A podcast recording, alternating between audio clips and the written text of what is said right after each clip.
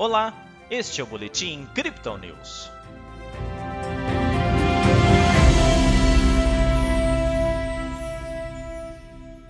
Com o mercado internacional negativo e inflação alta por aqui, a Bolsa de Valores brasileira encerrou a quinta-feira em queda. O Bitcoin manteve seu movimento indefinido, com a ajuda de liquidação de futuros de Ethereum.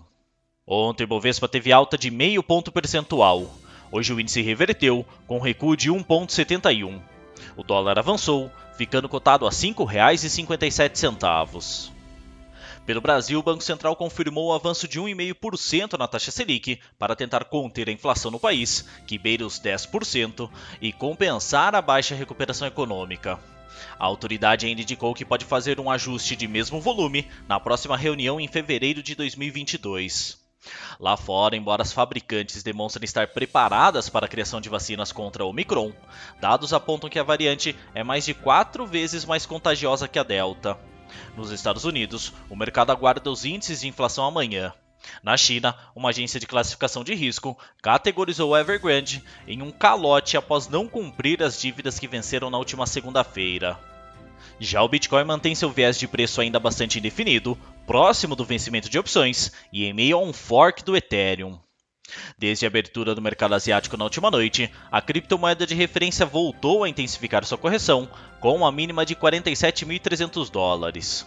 O mercado, porém, ainda não se mostrou confortável para compra neste nível, indicando pouca força de subida no momento.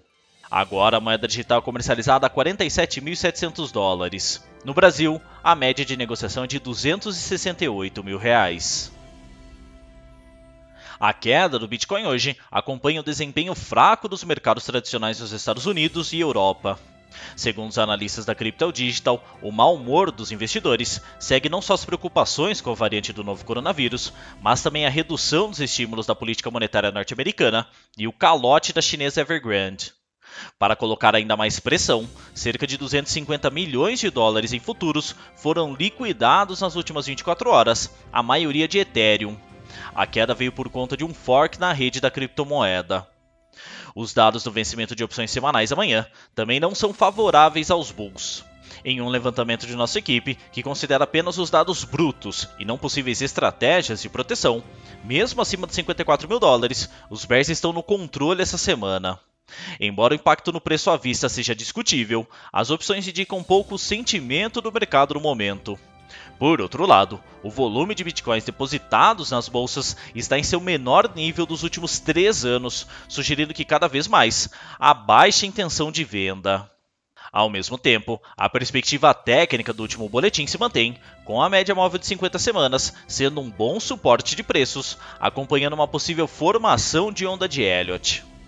Nas métricas do dia, o suporte do Bitcoin fica em 41.500 dólares e a resistência em 48.100, segundo o indicador de Fibonacci em um tempo gráfico de 24 horas.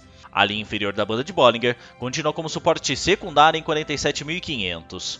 O RSI mira os 31% com o mercado ainda na mão dos bears. E o MACD sustenta seus indicadores cruzados para baixo. Essa foi a análise desta quinta-feira da equipe Crypto Digital. Veja outras análises em nosso WhatsApp e nos canais de áudio oficiais. Aproveite também para seguir a gente nas redes sociais e assim acompanhar o trabalho de nossos especialistas.